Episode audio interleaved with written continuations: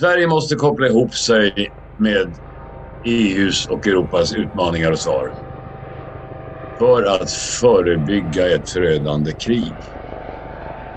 Det kräver säkerhetspolitiska samarbeten i olika cirklar kring frågor om Europas utmaningar, både från söder och från öster.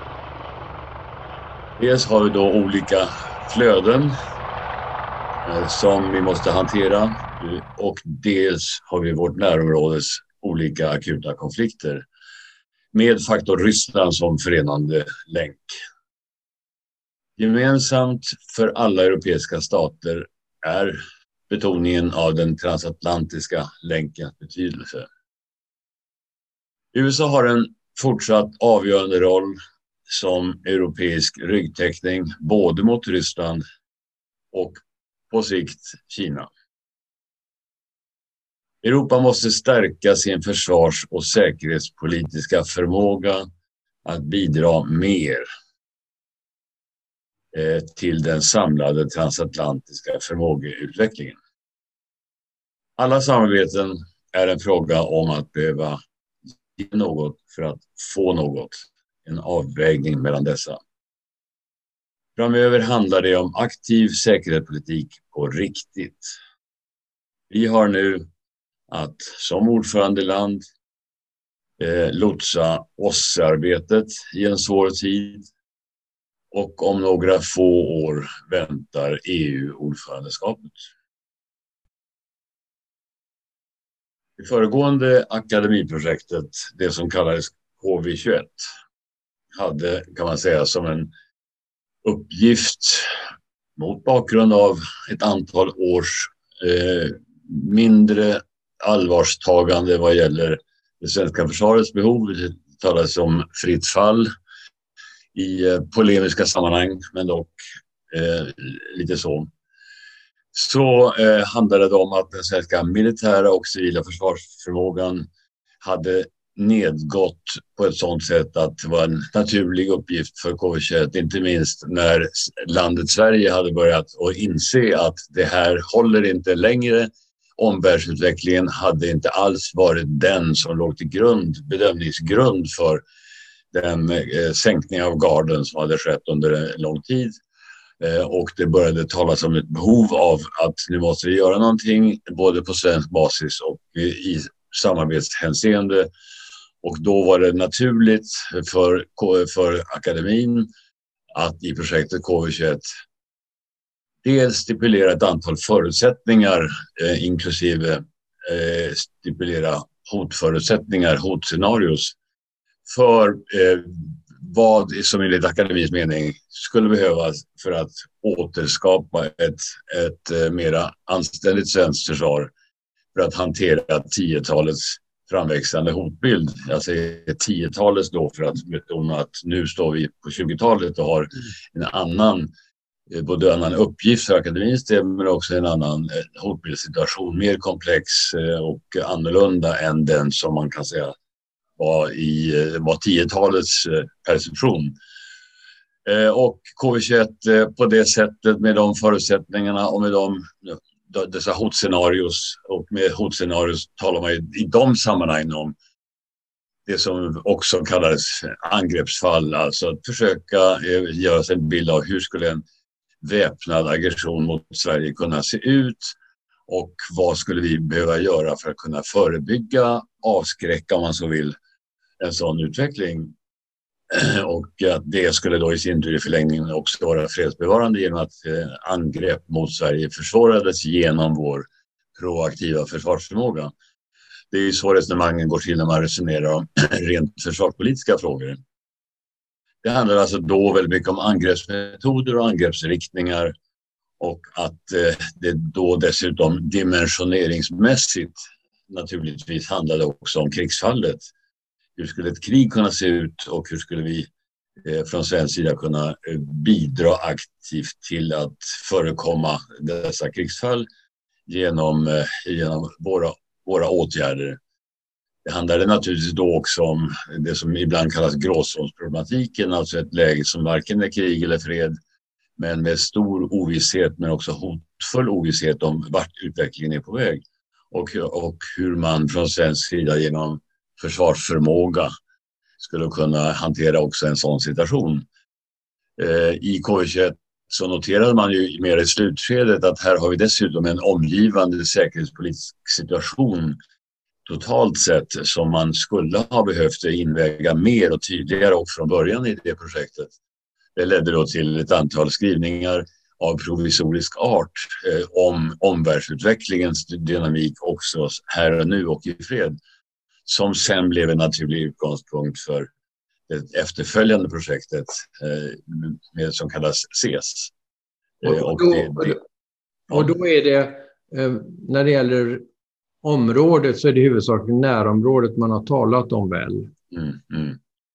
Eh, ja, det är naturligt att i KV21-sammanhanget när det handlar om krigsfall, eh, då handlar det om de, de, det är ett område som per definition det ankommer på Sverige och eh, det är nödvändigt för Sverige att kunna hantera också försvarspolitiskt, dels på egen hand och dels i samverkan med andra, med andra som vi brukar säga.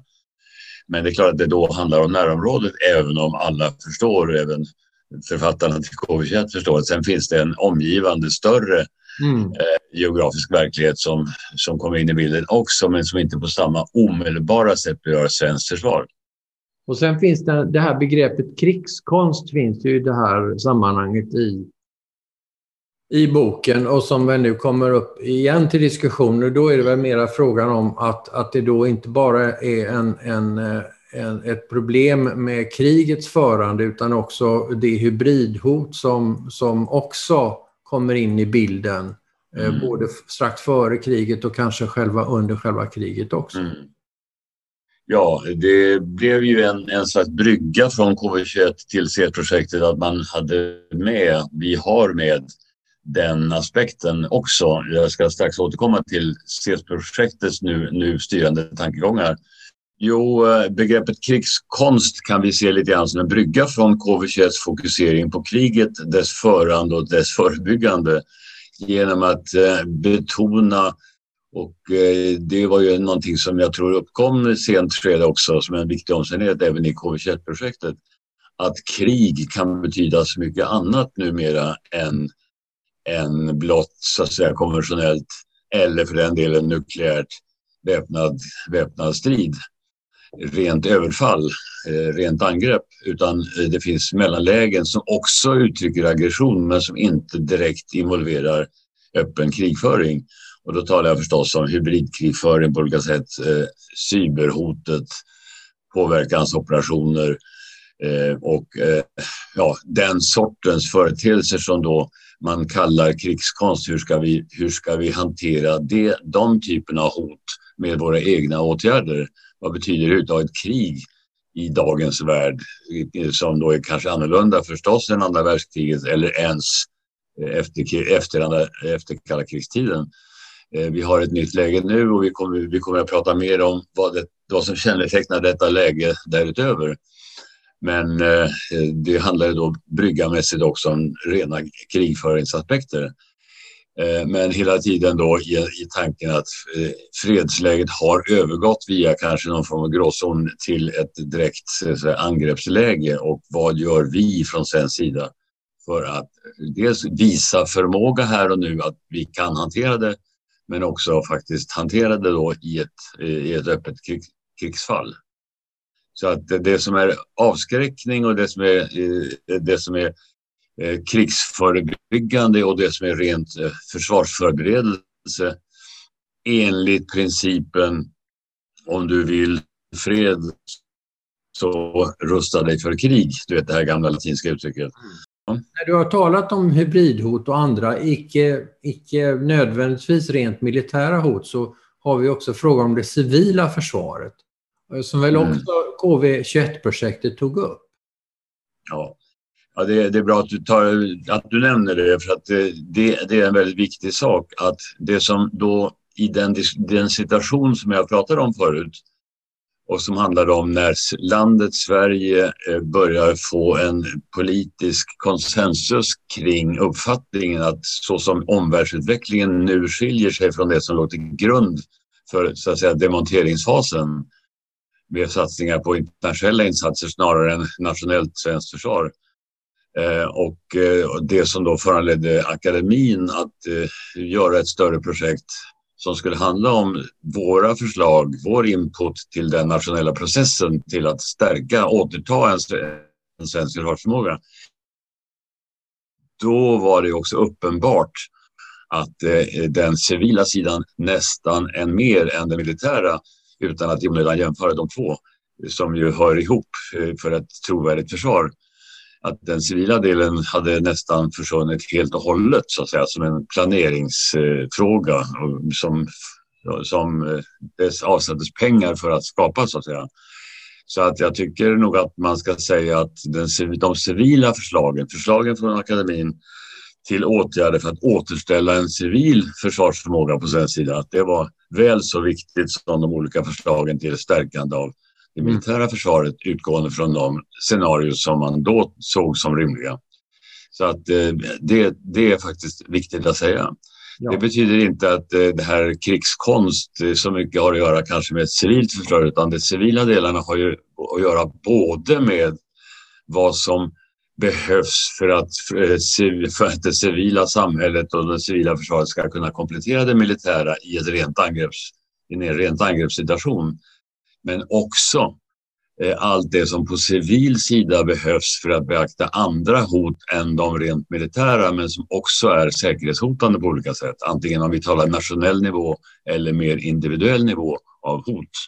Ja, och det problemet har vi väl kvar så tillvida att i det försvarsbeslut som nu förestår eh, så, så eh, har civila försvaret fortfarande omkring 5 mm. procent av det totala militära försvarets eh, anslagsnivå. Mm. Mm.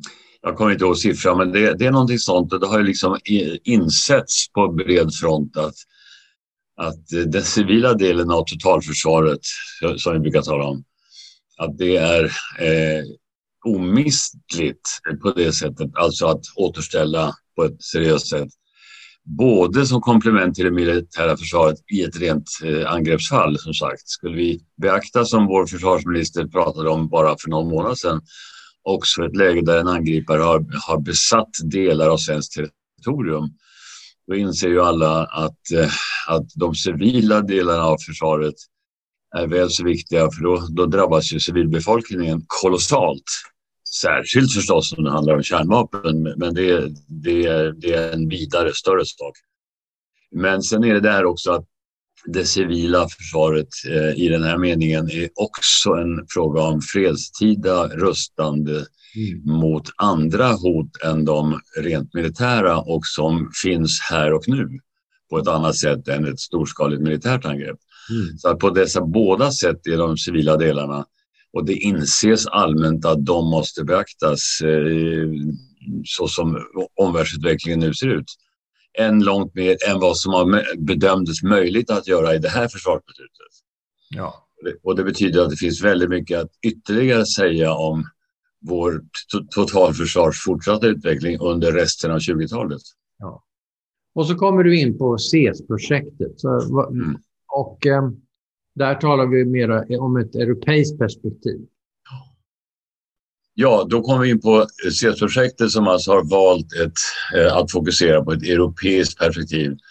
Och när vi säger europeiskt perspektiv, då har vi som utgångspunkt att eh, det är väldigt uppenbart så att det är svensk politik att konstatera att de globala utmaningarna drabbar Europa och att vi måste både söka samarbete med och så att säga stöd ifrån eh, övriga europeiska länder. Det är där vi har möjlighet att bredda ansvaret för också vår säkerhet på ett eh, sätt som är relevant.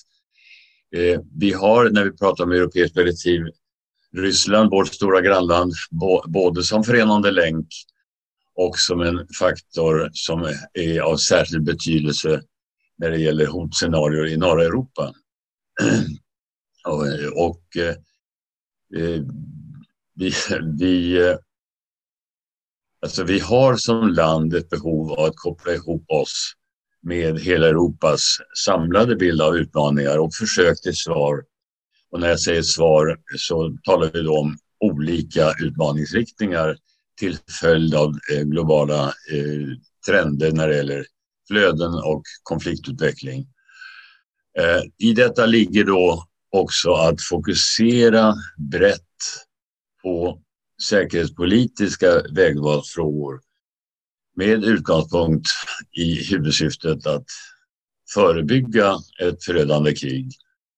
Och när vi då talar om krig så är det alltså fråga om en brett, ett definierat som ett brett spektrum av konfliktutveckling i spännvidden nukleärt konventionellt å ena sidan och i spektrum militärkrig andra modernt tekniska metoder för konflikt och påverkan med just maktmedel.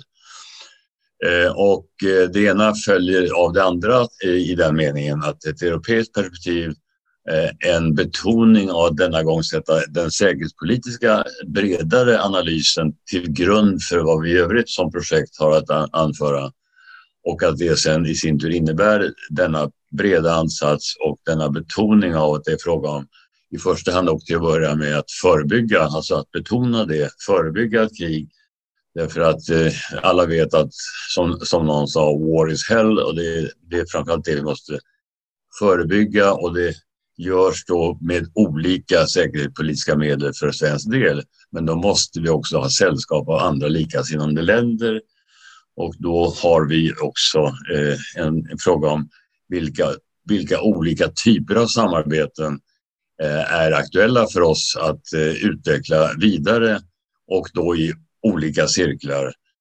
Och med cirklar kan man då mena någonting tematiskt men man kan också mena någonting geografiskt. geografiskt. Och för vår del så handlar det då om dels Norden, eh, Sverige, Finland men också hela Norden, så att säga, Nordeuropa, hela Europa det vill säga både EU som multilateralt forum men också e vårt förhållande till enskilda europeiska stater, särskilt stormakterna inom EU. Och sen förstås den transatlantiska sfären. Och sen också vår, vårt agerande i och vårt förhållande till olika relevanta multilaterala fora. Och då har vi ju haft anledning att betona att vi nu har OSSE-ordförandeskapet, att vi igår eller i förrgår hade medlemskapet i FNs säkerhetsråd och att vi om några år har ordföranderollen i EU. Och det, dessa roller dömer oss till att satsa väldigt starkt på vad vi kan göra som land eh, inom ramen för befintliga och relevanta multilaterala forum. Eh, och eh, i alla dessa olika fora, särskilt våra eh, försvarssamarbeten, våra säkerhetspolitiska samarbeten, men också för vår egen del handlar det som vi vet om också ett förhållande till så att säga den andra sidan. Det är inte bara fråga om samarbeten inom olika samarbetscirklar utan också i förhållande till en tänkt, en tänkt motpart som också, som också är en medpart. Och att det i varje fall handlar både för svensk del och för nordisk del och för europeisk del om en alltid eh, mödosam, eh, hopsnickrad balansgång mellan det som på norsk sida från början har kallats den mellan avskräckning och beroligelse, förtroendeskapande åtgärder alltså. Enbart det ena duger inte i den, den säkerhetspolitiska vardagen. Man måste alltid tänka på det här som ett balansnummer och att det gäller i de, i de olika cirklarna på de olika nivåerna. Eh, och eh, det, det är liksom ett, ett, ett mått på tankegång i eh, projektet och dess, dess framväxande analys. Att ta fasta på dessa saker som då också definierar det här projektet lite grann till skillnad mot det föregående projektet, KV21. Eh, och eh, vad vi har sagt oss då eh, är att det är rimligt att den analysmetod som vi har använt i den redan föreliggande rapporten, som också är rapport två från vårt delprojekt, men den som alltså handlar om Europa och den sydliga dimensionen, alltså Europas säkerhet i förhållande till flöden, flödessäkerhetsfrågor eh, Eh, och konfliktmönster i vårt närområde i syd och i sydöst det vill säga eh, Nordafrika och Mellanöstern, eh, att den metodik som vi har använt där, nämligen att först försöka identifiera de olika utmaningarna och sen se och mäta vad som går att mäta om hur ser svaren ut på dessa utmaningar. Svar som alltså redan finns, svar som planeras eller svar som vi anser skulle behövas. Och det är, det är en, så en grundrytmfaktor i vår syddimensionsrapport och vi tror att samma, i grunden samma eh, tillnärmelsesätt eh, kan tillämpas också när man pratar om, om eh, utmaningar i, i den östliga dimensionen. Vi påpekar ju också i sydrapporten att det finns alla dessa organiska och klimatiska samband mellan syddimension och östdimension. Främst eh, genom så att säga, geografisk närhet och spillover mellan olika säkerhetspolitiska projekt, typ eh, Östra partnerskapet eller, eller för den delen OSSE. Men framför allt genom att både faktor Ryssland och faktor Turkiet eh, har en politik och ett läge som innebär överbryggande av så att säga, skillnaderna mellan det som vi kallar den södra dimensionen och det som vi, det som vi kallar den, nu, nu kallar den eh, östra dimensionen. Eh, så att eh, i, i det fall, i det läge när vi nu alltså går över och tittar mera brett eh, över hela, hela eh, horisonten och fokuserar på den östliga dimensionen och nalkas delprojektets slutrapport så handlar det alltså om när det gäller, när det gäller hotscenarios och utmaningar att eh, så som skedde i sydrapporten dels skilja på det som är flödessäkerhet eh, och eh, med flödessäkerhet menar vi alltså då de olika flöden som karaktäriserar den globala utvecklingen och som för Europas del manifesteras i ett antal flöden varvid somliga det är i säkerhetspolitiskt intresse att försöka hindra. Alltså illegal eh, migration, terrorism, an, annat sånt som är en i objektiv mening belastning för europeisk säkerhet. Å andra sidan sådana flöden som det är ett livsviktigt intresse för, för Europa att främja och skydda. Ja. Då handlar det om livsmedelsförsörjning och annat. Så det är liksom en sektor. En annan sak är eh, momentet akuta konflikter och i östdimensionen och i gränstrakterna mellan östdimension och syddimension så har vi ett antal konflikter som vi behöver titta på närmare eh, och som då talar inte minst om Kaukasus, Svarta havsområdet och som då eh, har på motsvarande sätt som i syd en konkret inverkan på europeisk säkerhet och ställer svåra frågor om hur ska EU och Europa kunna arbeta aktivt om vi ska det alls, för att förebygga dessa konflikter varav somliga kan betecknas som frusna konflikter för övrigt. Eh, och eh, frusna konflikter är kanske bättre än akuta öppna konflikter. Men de innebär ju aldrig en lösning, bara en parkering. Och som vi sett så, så händer det gång på gång att de till följd av andra utvecklingar plötsligt är akuta och då har man ställt sig i ett dåligt läge om man inte har förberett sig för det. Om man tror att det är viktigt för den egna säkerheten. Och där har, jag, där har jag just gjort en eh, podcast där jag försöker att tala lite mer om de här olika konflikterna. Mm. Sen har vi den transatlantiska länken för att eh, många är väl ja. oroliga för att vi glömmer bort den så att säga när vi mm. talar Europa. Mm.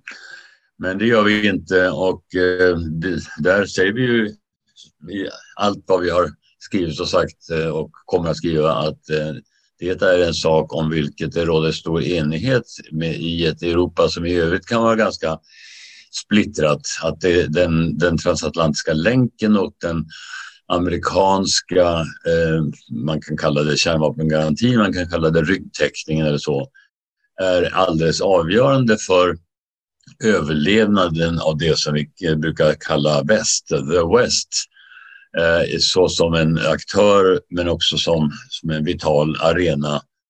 Eh, därför att även i Europa så, är, så har ju så att säga, integrationsarbetet karaktär av experiment under ständigt ifrågasättande.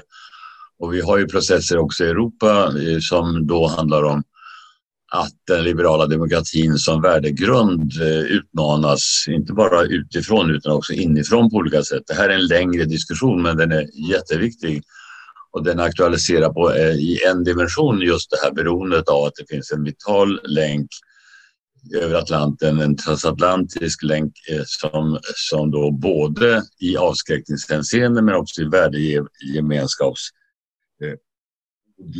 hänseende eh, eh ger, ger en stabilitet och förutsägbarhet i, i vår del av världen.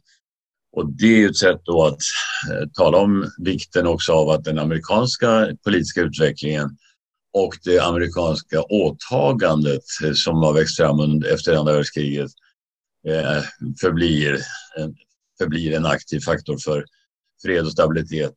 Inte bara genom avskräckning mot huvud, eh, utpekade huvudmotståndare Ryssland och Kina utan också som en positiv för, faktor för fred och utveckling också i Europas närområde, typ MENA-länderna till exempel. Eh, och det är klart att den, de senaste fyra åren då har väckt oro när det gäller den transatlantiska länkens eh, överlevnad. För att eh, den oron har ju då på något sätt skett Eh, och, och grundas parallellt med utvecklingen också inom Europa. Eh, Ungern och Polen är exempel som brukar nämnas, men vi har också Turkietfaktorn som är en stark orosfaktor och vi vet inte hur den inre politiska utvecklingen i våra samarbetsländer i Europa, alltså Tyskland efter Merkel och, och eh, även Macrons Frankrike går, går mot nyval och så vidare. Det finns hela tiden faror som lurar och vi får inte heller glömma att Brexit innebär att det blir en ny relation mellan oss övriga och, eh, och Storbritannien. Och Storbritannien som sånt går en oviss framtid till mötes eh, även om man med stor lättnad nådde fram till det här handelsavtalet nu alldeles före jul. Så att det, det här är naturligtvis en, en grundläggande sak. Eh, det, det, finns skillnader alltså mellan Nord, Nordeuropa och Sydeuropa när det gäller av vilka skäl som den transatlantiska länken är viktig och det har ju naturligtvis att göra med den geografiska närheten till Ryssland som då styrande faktor, men det finns också annat. Så att eh, den transatlantiska länkens viktighet och eh, även om det är av, av olika skäl är då en, en grundläggande sak eh, som, som vi har att både problematisera men också lyfta fram eh, det omistliga i på olika sätt. Eh, men eh, i detta ligger också en nuvarande, nuvarande, nuvarande inriktning i Europa eh, som innebär att även om man är försiktig med att använda ordet strategisk autonomi eh, därför att det låter som alternativ till en vital transatlantisk länk så eh, finns det inget val. De europeiska, vi europeiska länder måste på olika sätt verka för att stärka vår säkerhetspolitiska förmåga. Inte bara försvarsförmåga då i någon slags avskräckningsmening utan säkerhetspolitiska förmåga, eh, vilket då innebär behov av kapacitetsutveckling och skälen är då både att det är i ett europeiskt intresse att utöka möjligheten att agera i egenintresse gentemot vårt närområde på olika sätt. Vi har tenderat att bli åskådare på sista tiden. Men också därför att eh, ett stärkt, en stärk, stärkt europeisk säkerhetspolitisk förmåga blir då, ett, blir då en investering också i en stärkt transatlantisk eh, bibehållen eh, länk. Och eh, det är, så det är uppenbart därför att i Europa så kommer förmågeutveckling eh, på det säkerhetspolitiska området i bred bemärkelse att vara en, en väldigt viktig företeelse och det kommer vi att märka också när vi går in som EU-ordförande. Sverige, alltså, eh, det blir lite av sammanfattning här. Sverige både är de facto och dessutom vill politiskt, har vi ju sagt upprepade gånger, vara del av den här europeiska dynamiken som jag har pratat om så här långt. Eh, och det, av det följer då att vi har ett avgörande intresse att, för att, att värna om europeisk värdegrundad sammanhållning. Eh, och när jag säger värdegrundad så handlar det då också om försvaret för våra liberaldemokratiska landvinningar. Eh, och det handlar då också om en, en viss dynamik också internt i Sverige. Detta att betona eh, att det är det, det, det, det handlar om. Att i väldigt hög grad att bevara de liberaldemokratiska landvinningar som efterkrigstiden har gett. Och då handlar det hela tiden om att alla samarbeten är en fråga om att behöva ge någonting för att få någonting. Och det handlar ju då om en ständig avvägning också för svensk del i våra samarbeten. Eh, och våra faktiska samarbeten och våra möjliga samarbeten. Att eh, ska det vara på riktigt, då handlar det om att vara villig att ge någonting eh, för att få någonting. Och det gör att varje samarbete ändå är en, eh, ja, innebär en kostnad som man måste vara beredd på och med öppna ögon gå in i. Och det är bland annat det som vi menar med att, med att det handlar om säkerhetspolitik. Eh, och det här är då sånt som det måste finnas en dialog om som är, som är uppriktig och eh, sannfärdig och eh, då handlar det om att prata säkerhetspolitik absolut inte under bekvämlighetsflagg, att det inte spelar, spelar någon roll därför att vi är trygga i alla fall till någonting som, som handlar alltså om aktiv säkerhetspolitik på riktigt. Och det är inte minst det som då också leder tanken till att vi, det inte bara handlar om Sverige för egen del utan också våra roller som vi nu har haft och har när jag ser haft så menar jag FNs säkerhetsråd och har så handlar det om oss, eh, ordförandeskapet och sen så EU-ordförandeskapet. Det är en ganska enastående linje egentligen mellan dessa tre som då verkligen fokuserar också agerandet inom Eh, i vår multilaterala roll. Lars-Erik och jag kommer i kommande podcast att gå igenom vår preliminära analys mer i detalj eh, det jag har sagt så här långt är den, den analytiska grundinriktningen som vi har som har växt fram under arbetets lopp så här långt. Och det handlar alltså om utmaningarna, dagens alla osäkerheter. Och eh, när jag säger osäkerheter så handlar det faktiskt också om att eh, det, den tid som vi har på oss nu framöver för att arbeta med det här råkar vara en tid som enligt alla prognoser är extremt ovissa på grund av utvecklingen i USA, eh, presidentvalet i USA, eh, risken att andra stater utnyttjar amerikansk eh, ja, ett övergångsläge i USA där den nya presidenten måste fokusera väldigt stor del av sin energi på att, för att klara av coronakrisen. Eh, men det finns mycket andra utvecklingar som, som man nästan har hunnit att glömma därför att det har varit så mycket fokus på just det här tidigare.